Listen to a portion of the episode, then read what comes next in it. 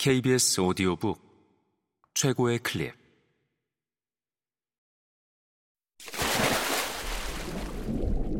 KBS 오디오북.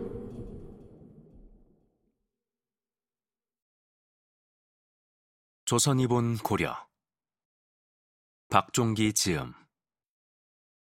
성우 서정익 읽음. 이 글에서 이종휘는 신라와 고려가 기자 교화의 범위 밖에 있는 나라로서 기자의 교화와 문물 예약을 받지 못했다고 했다.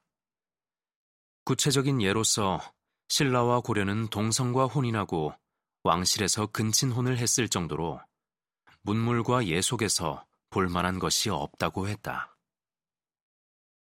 그는 동성 불혼이라는 유교잣대로 신라와 고려의 혼인 풍습인 근친혼을 비판했다. 반면에 위만조선, 한사군과 이부, 고구려, 발해 등은 단군조선과 기자조선 지역의 위치에서 기자의 문명교화를 받은 지역이라 했다. 이같이 그는 신라와 고려를 옛 고조선 영역을 물려받은 고구려, 발해의 문명지역과는 별개의 문화권으로 간주했다. 그의 견해는 기자조선의 교화와 문명을 조선 왕조가 계승했다는 조선시대 유교 역사가의 이념을 대변하고 있지만 통일 신라와 고려를 단군과 기자의 문명 교화를 받지 못한 별개의 문명권으로 인식한 점은 기존의 역사가와 크게 다르다. 그런 한편으로 이종휘는 고려가 기자조선의 문명 교화를 받지 못했지만 뛰어난 인재를 배출한 사실만은 높이 평가했는데 특히 광종이 능력 있고 어진 인재를 공정하게 등용한 사실을 높이 평가했다.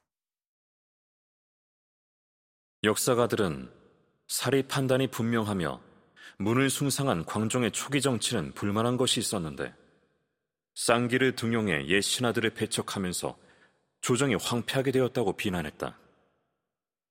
그들은 쌍기를 등용한 광종의 잘못 때문이라 했다. 그러나 역사가들이 미처 알지 못한 것이 있다. 내가 보기에는 쌍기를 등용한 것이야말로 광종의 훌륭한 점이다. 이종휘는 광종이 후주 사람 쌍기를 등용해 과거제를 실시하고 정치의 자문을 구한 것은 군주로서 잘한 점이라고 평가했다. 따라서 쌍기를 등용해 옛 신하들을 물러나게 해서 조정이 황폐해졌다는 역사가들의 비난은 잘못된 것이라고 했다. 실제로 광종은 쌍기를 비롯해 고려에 귀화한 많은 외국인을 관리로 등용해 개혁 정치를 추진했다. 당시 재상 서필은 광종의 등용책에 비판적인 태도를 보였다. 지금 귀한 중국 사람들에게 관직을 주어 관리가 되게 하고 집을 주어 살게 해주고 있습니다. 대대로 벼슬을 한 사람들은 도리어 옛집을 빼앗겨 거처를 잃는 경우가 많습니다. 제가 자손을 위한 대책을 생각해 보니 재상들이 거주하는 집을 장차 소유하지 못할 것 같으니 제가 살아 있을 때 제 집을 가져가십시오. 저는 남은 녹봉으로 작은 집을 지어 뒷날 후회하는 일이 없도록 하겠습니다. 서필은 광종이 등용한 사람을 귀화한 중국 사람이라 했는데 바로 쌍기를 위시해 고려의 귀화의 관료가 된 중국 사람들을 말한다. 서필은 이들을 등용한 광종에게 강한 불만을 드러냈다. 최승로 역시 광종의 인재 등용을 다음과 같이 평가했다. 광종이 즉위한 후 8년은 정치가 공평하고 깨끗했으며 포상과 형벌이 지나치지 않았다.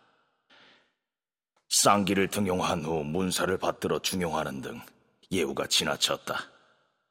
이로 인해 재주가 없는 자들이 발탁되어 한 해가 지나지 않아 재상이 되기도 했다. 광종은 이들을 밤낮을 가리지 않고 만나는 것을 즐겨 했다. 이 때문에 국정에 태만해서 나라의 중요한 일들이 제대로 돌아가지 않고 술과 음식이 가득한 잔치가 그치지 않았다. 이에 따라 남북 용인, 즉 남북의 어중이 떠중이들이 다투어 귀화했으며 그들의 재주를 따지지 않고 특별히 대우했다. 신참이 다투어 등용되자 덕망 있는 오래된 인물은 점차 물러나게 되었다. 최승로 또한 서필과 입장이 같았다. 그는 쌍기를 비롯해 광종이 등용한 인재들을 비제, 남북 용인이라 불렀는데 이 말에는 귀화 외국인들에 대한 비판적인 시선이 담겨 있다. 개혁 자체를 못마땅하게 여긴 최승로였기에 인재 등용 역시 불만스러웠다. 이종희와는 아주 다른 입장이다. 당시 고위 관료인 서필과 최승로의 평가에는 전국을 변화시켜 왕권을 강화하려는 광종을 견제 비판하면서 기득권을 지키려는 정치적인 입장이 담겨 있다.